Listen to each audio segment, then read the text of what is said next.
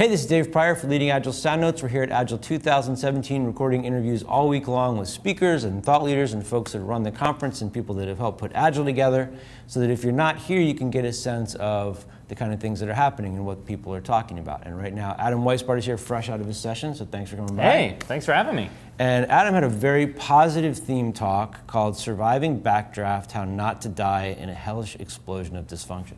Yeah. So that's very up.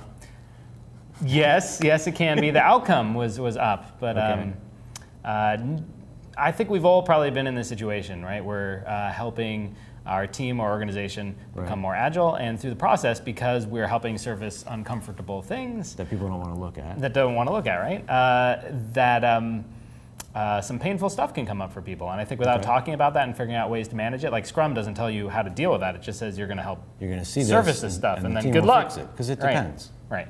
Exactly. it always depends. Um, and so uh, I introduce folks to a set of tools that will help them manage this both within themselves, like Okay. uh, when this comes up for them personally, and when it happens in organizations as well. Okay. So before we, I want to talk about that, but Yeah. first I want you to explain to folks what backdraft is because they may not know what it actually Yeah, is. no, that seems reasonable to explain. um, so here's the deal: you've got a uh, a room. There, the a fire is like a room like this. Uh, Okay. There's a fire. It's burnt out everything in the room, all of the oxygen, and everything's still glowing super hot, right? Okay. But since no oxygen can get in the room, uh, it just smolders there, much like uh, dysfunction might, in an organization, right? Right. Um, and as an agilist, one of your jobs is to like help breathe air, right? Open the door to the dysfunction. And the trick is that can explode. Yeah. As you know from the From the film, 90s Backdraft. If you're old and you Yeah. saw the movie. There you go.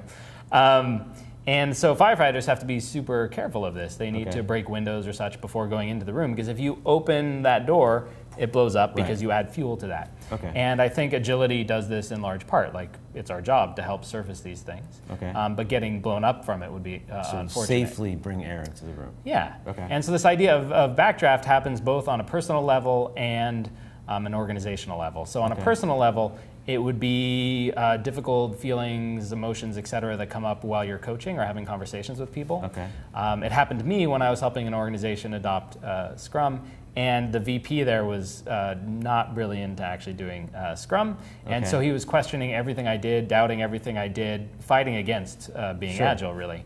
Uh, and that left me, in retrospect, I, I didn't have these tools at the time, but it left me feeling like, what am I doing wrong? I must clearly be doing something wrong. Okay. This isn't working. I'm not a good agilist. I'm not a good coach. Um, and so that would be an example of like um, uh, backdraft within myself. Right. This is stuff that, you know, there are insecurities I might have that are now being stirred up because we're adding oxygen to this. So that's something that most people wouldn't, I mean, out of the gate probably wouldn't have a lot of awareness of. it. Like, I can see two responses there. It's either them, like, that guy's an idiot, Yep. or I suck at my job. Right, and that's what was happening at the time. Um, uh, in my previous talks, he's actually made cameos as well because uh, it's great examples of, of this dysfunction. Um, and uh, it wasn't apparent to me at the time that um, really one of the things I was not doing well was managing like my state and how things were, and I was sort of Okay. feeding into these flames as well. But at the time, it was all because he was doing horrible things, right? Uh, it seemed that way to Yeah. me at least. Um, so that's the idea of backdraft. It can happen on an organizational level, right? The organization has the same thing happen. Like, we weren't this uncomfortable before we started doing Scrum. Right. Why have you done this to us? Yeah. Scrum doesn't work. We need to change it. It happens all the time. Or, right? yeah, it's easier to go back sometimes. Yeah. Or to buy something else that might Right. That's- Theoretically that's, the safer or something. Yeah. Um, so subtle. Anyway, Yeah. Um, and so, what I introduced people to in this workshop Right. um, was this framework uh, or set of tools uh, called mindful self compassion, okay. um, which sounds all hippie and, and strange. Um, but it's actually based on some clinical uh, research. Okay. Um, uh, Kristin Neff came out with the initial scale for measuring self compassion. Okay. Um, and that scale has been used in 2,000 or so scientific papers Okay. um, put together by clinical psychologists and such, um, measuring effects of um, self compassion on people and So give an families, et example. What self-compassion? So self compassion is made up of, uh, of three things, Okay. um, as she defines it. Um, so self kindness Okay. um, versus like um, being hard on yourself, right? Okay. So um, just noticing that this thing happened. Uh, what would an example be? Um, as a coach, like if I am in a working with somebody, Right. um, instead of being like, "Oh, I said this stupid thing," right? Um, you're just like, oh, "I said the best thing I could at that moment." Uh, knowing what I know now, I probably would do something differently. Okay. Um, but I wasn't stupid. I was doing my best at the time. Okay. Um, um, so it's got that. Um, it's got a the really important part I think is this um, uh, shared humanity, a common sense of shared humanity. Okay. Um, so the second part is that we all suffer, right? It's Right. part of the human condition. You can't get away from it. Yeah. Um, and your suffering is not different from other people's suffering. Uh, and so in the workshop, we actually did uh, uh, this activity, um, like constellations, basically, where we had everyone on one side of the room, Right. and they shared uh, some moment of backdraft they had had at work, like uh, internally um, or within the organization. So some brave folks stepped across the line and said, "Here's the thing that I has affected me." We Okay. talked about that a little bit. I sort of summarized it, and then asked other people uh, that were in the room uh, who else has experienced this. And on each one of them, you know, half or more of the room came across the line. Um, so we got So they got more awareness of the fact they're not the only one. yeah. Okay. Uh, and this is huge, right? Because uh, to feel isolated is like, what am I doing wrong? I'm clearly not doing a good job. But Right. to see that everybody has these experiences, Yeah. right? Um, uh, so that's not um, in the framework for um, mindful self-compassion. It's not based around for Agilists, but I saw like really strong connections to the work um, uh, 'Cause you're not we do as alone. Agilists. Yeah. yeah, you're not alone. Okay. Um, and then the last part of, of uh, self-compassion is mindfulness. Okay. Um, as opposed to like over-identifying with the drama or the things that are happening. Right. You just notice them, right? Um, you're just present with them. You don't judge them, try to push them away. You just are present to them. So I'm going to give some examples. Yeah. Tell me that I think they're wrong, but that guy is an idiot and he's the problem. Uh, probably not amazingly mindful. What would probably be more useful is like right now I'm feeling this thing, right? I'm really angry. Okay. Um, they said something in the retrospective that hurt the other people on the team, or at least appears to be that way uh, to me. Um, you can make observations of these things. What about, you know, we failed the sprint. I have to go into the sprint review again. I feel miserable about this. I really don't want to go. This is going to be horrible. I'm going to get yelled at. Yeah, the I feel miserable in this is true. Okay. Um, you could just be mindful of like that. This feels feels bad. Um, and when you're practicing uh, this mindfulness, you're not trying to figure out how to fix this thing. That's that's where I was going to go Yeah. next. Yeah. Yeah, so it would be good to figure out how not to feel bad in the future, but that's not your job when you're being mindful of these things or having s- compassion. Uh, what is more useful, um, like one of the, I give a bunch, uh, a couple quick practices that you can do within the workshop. Okay. Um, and one of them um, has three steps. It's kind of my, my favorite thing. Um, it's first to notice that you're suffering. So just in your mind, like, oh, this is a moment of suffering. Yeah. You just name it as that. You do this in your mind. Um, and then the next thing you say is like, uh, other people suffer in this way. There's other agilists suffering just like this. There's other people on my team probably suffering Yeah. with the same thing. Um, and then just some soothing things to yourself. Um, you say like, this is really hard to feel this way. Okay. Um, So acknowledging, not fixing. Yes, not Okay. trying to figure out how to solve it.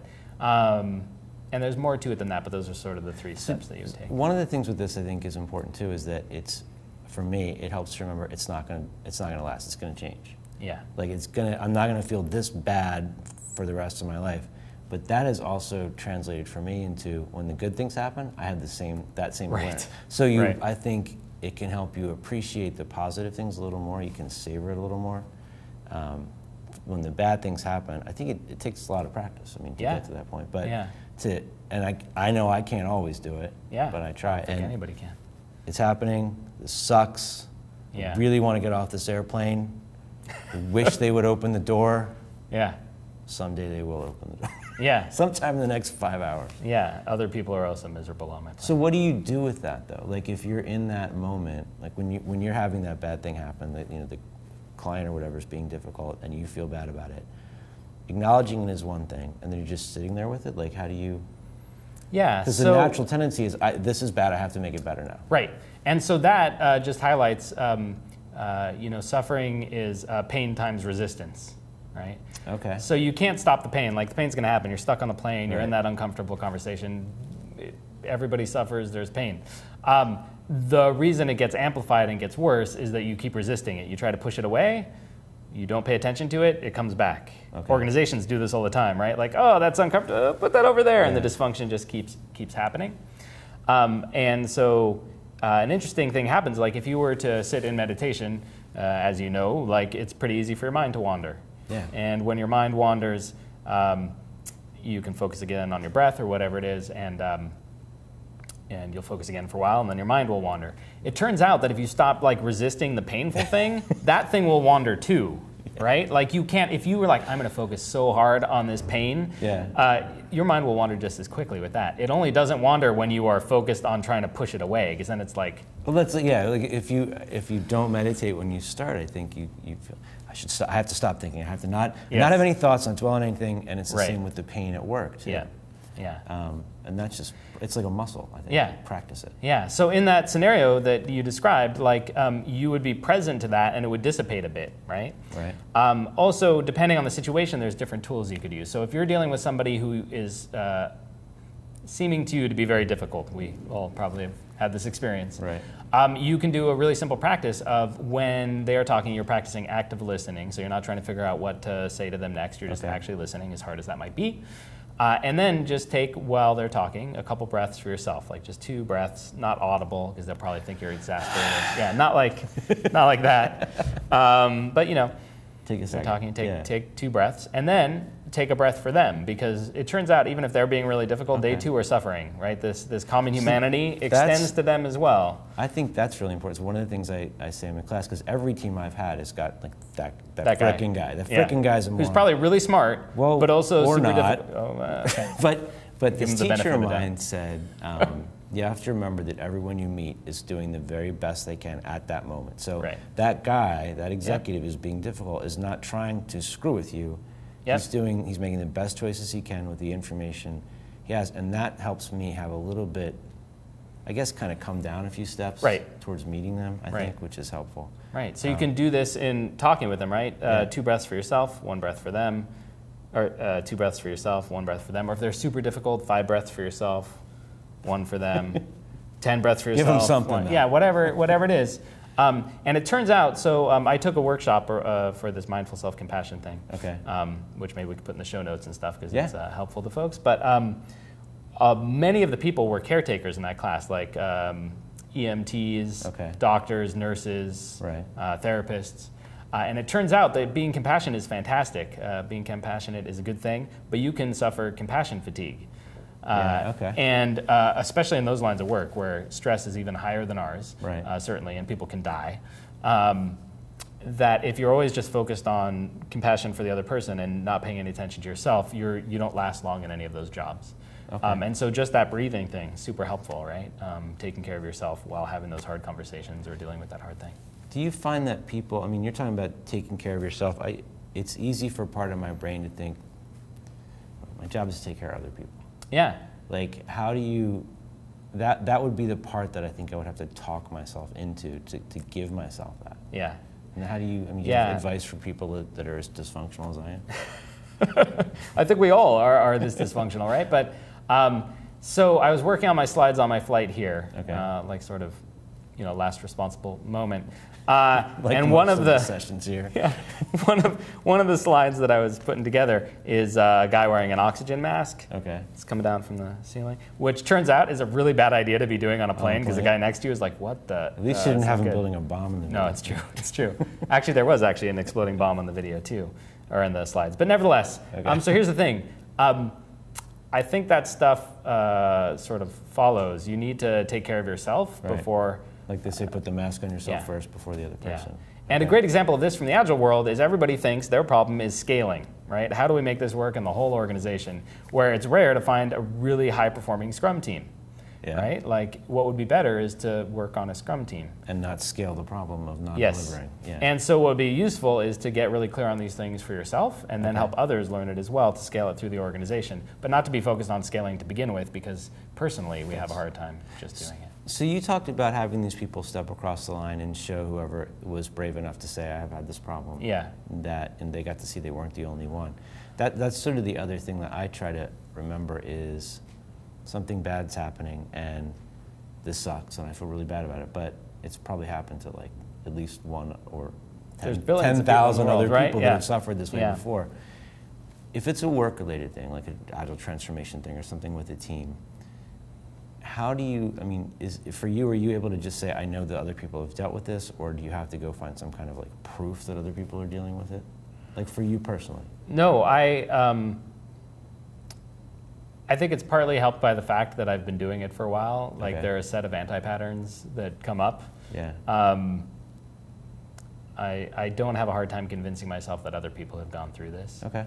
Um, I think that people do, and I think uh, like the activity that we did of crossing the line was really powerful for people because almost everybody in the room had crossed the line. We did like four times, Okay. at least once or twice, Wow. uh, and they did some pair shares where they talked with each other about what their experience was as well. Um, you know, I uh, so at work I don't have that problem because I've had enough experience with it. Yeah. I, as you know, I have a 15 month old uh, daughter, and You're the um, only one on the planet, Adam, with a 15. I know, I know. daughter. And what I thought I was the only one from because of things on uh, Facebook was like in the first several months we were losing our minds, right? like we couldn't, we hadn't slept. Uh, we were trying not to die every day Yeah. or cry. Like it was just really hard. And I was like, but all the people's posts uh, on it does- it Facebook, like they're so happy. always help. They're so good. They're, they're doing so well, right? Like, um, and then I started talking to people and found out like everybody else was miserable for the first many Yeah. months too.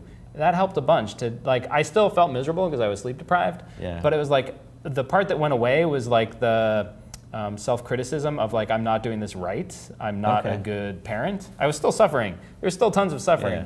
but at least it wasn't like me inflicting it on myself, which is like I'm not a good parent. I'm not doing this correctly. Other people are so much happier in their Facebook posts. But that's that that lack of judgment of yourself or the other, whoever it is, not Yeah. your kid, but like if it's at work, if some other person. That's that's also something you have to teach yourself to do. Yeah, totally. Do you Totally. have tips for? Um, well, my biggest tip is to grab the book and go to the workshop uh, Okay. for mindful self compassion. Okay, Um, I am not a trainer in mindful self compassion. I just happen to, um, you got a lot of value. I got a it. ton of value and saw a lot of parallels to uh, the agile world. And so the reason I put together this talk is I thought, you know, we'll have 150 people in the room, and if a few people leave and Get something out of it. deep, That's uh, dig deeper into this, uh, that'll be super useful. I think it, it's really cool that you did it because um, we talk about transformations, like you talk about scaling and stuff like Yeah. that. Everybody focuses on the organization, and there is this personal transformation that has to go on. And yeah, it's almost like individuals and interactions are somehow. um, whatever. Um, take a breath for me. Um, but but that we forget that. You know, we forget that it's Totally. hard. And I think if you're coaching, you're constantly going through that because Yeah. you might help one place figure out, but then you got to go do it again. yeah. And it's like walking back into that fire and opening the room. Why Yep. did it explode now? Yeah, totally. Yeah. So what about the, the the metaphor of like breaking the glass um, to let some of the air in? Do you have any ideas about how they can do that? Um, I think Scrum and Agile approaches do that, right? Like, I don't think we need more tools. Like, I think we surface that stuff all the time. What I don't think we have a ton of good tools for is like, what do you do with the With what you aftermath of that, right? yeah. Like, what do you, how do you manage that? Like, now I'm in this room that's still really hot, even though it didn't explode. What do I do? Yeah. Um, I, you know, uh, some forward. folks, you know, dig into that a bit, but there's not. It's basically like now you deal with it. Well, okay, what do I do? I feel Okay. really uncomfortable. How do Um, you, um, you know, you talked about giving yourself a little bit, giving yourself a minute, kind of acknowledging maybe this is hard, maybe I don't know, you know, not done this before. It's, Yeah. it's normal to struggle in this. One of the things that I worry about there is this line between I'm giving myself kind of a, okay, you know what, just fine. And I'm always worried about it just becoming an excuse to let myself get away with stuff. Yeah. So I was really worried about this too, because um, on a personal level, to be perfectly honest, like I'm pretty self-critical about stuff, or I have been in the past. Um, and part of the reason was is like I was like I'm successful because I drive myself forward, right? Right. Um, and uh, it turns out uh, lots of folks um, have this concern, and it's like more. I learned from the workshop, like more predominant in men as well, right? Like this is a, uh, a driven thing, and um, it turns out one of the couple thousand studies that are based on her um, assessment of, of, um, uh, of things uh, on her scale is that uh, mindful self-compassion or self-compassion Right. actually leads to better outcomes. Uh, i- and it, it's like Dan Pink's work, right? Like Okay. the carrot and stick approach doesn't really work in the long run um, in complex thought work like software development. Right. And it turns out the carrot and stick approach for driving yourself forward doesn't work either in the long run, and that uh, self uh, self compassionate people that hi- score higher on the scale Yeah. um, are um, are m- more successful. Um, have better sustainable pace because they're not wear- wearing themselves out all the time. Like you can keep that up for Probably years, but Yeah. it does Take it- a toll. Yeah, it takes a toll, and that's all energy you could be using towards actually solving the problem. Okay. Plus, when you're in that mode of like I just need to drive forward, Yeah. um, you're in a bit of often like fight or flight, right? You can't come up with creative I solutions. think I think that. that's really important. I think that that becomes like you're operating yes. like your whole system is. Yeah, Everything and everything gets that. like, everything gets narrow. You don't necessarily see other solutions. Yeah. You're very like um, uh, you have object or uh, target fixation. Yeah. Um, you can't be particularly creative. Um, Self compassion doesn't uh, doesn't do that. Yeah. Um, So I want to ask you one more question about this. sure. Um, how would you define mindfulness? Because that is a term that is being used almost as much as the word agile now, Right. and and I would say with a wide range of understanding of what it means. Yeah. So what's your explanation of what it means? Um, seeing things as best we can as they are, right? Okay. Um, and so in, in, in the self compassion framework, um, it's mindfulness uh, versus over identification. So getting really wrapped up in the story, the Okay. drama, the, the things that are actually not currently happening in many Okay. cases, right? it's Um, happening inside. yeah. But it's not happening. It's not the thing life. that's happening, Yeah. right? Um, might, it's like an outcome of that, but that's not. Um, uh, I personally, in the past, especially like with agile transformations, got really wrapped up in the story and the drama that's going on because of those things. Right.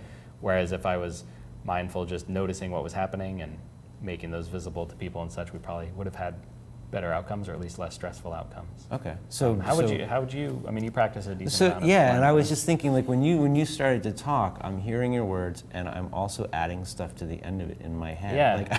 Like I'm flying. Like this is hysterical. We're talking about mindfulness, and I'm just like tacking things onto your phrases, and. Well, what did you add? Well, I can't even remember because I already let go. But um, it was however you started to describe it, and it was, and you, you kind of brought the, you said the thing like a minute later, a couple Yeah. seconds later. But um, I think that it's about trying to have awareness without judgment, and Yeah. to be aware of what's going on at a moment. And I think for me, the thing that I struggle with the most is that it seems to like people feel like if you're mindful of stuff, it's a constant, never-ending state of hyper awareness, and that's the thing that I would struggle with because Mm. like I know people that will, you know, when they walk, they want to feel every single part of their foot touch the ground, Right. and, and I don't think that's sustainable constantly. Yeah. At least not for me. Yeah, yeah. So the cool thing about mindful self-compassion and not just mindfulness um, is that like when you're like, oh, I should be able to focus on my footfall better because that other I'm guy a bad can. mindful person. Yeah, it's not that's not really compassionate, right? Um, and so the mindful self-compassion like sort of toolkit has these in the moment practices, like I mentioned, but it also has some guided sitting mindfulness exercises. Okay. Um, and what I found was when I sort of did like sitting mindfulness prior to this, and then discovered uh, uh, this instead.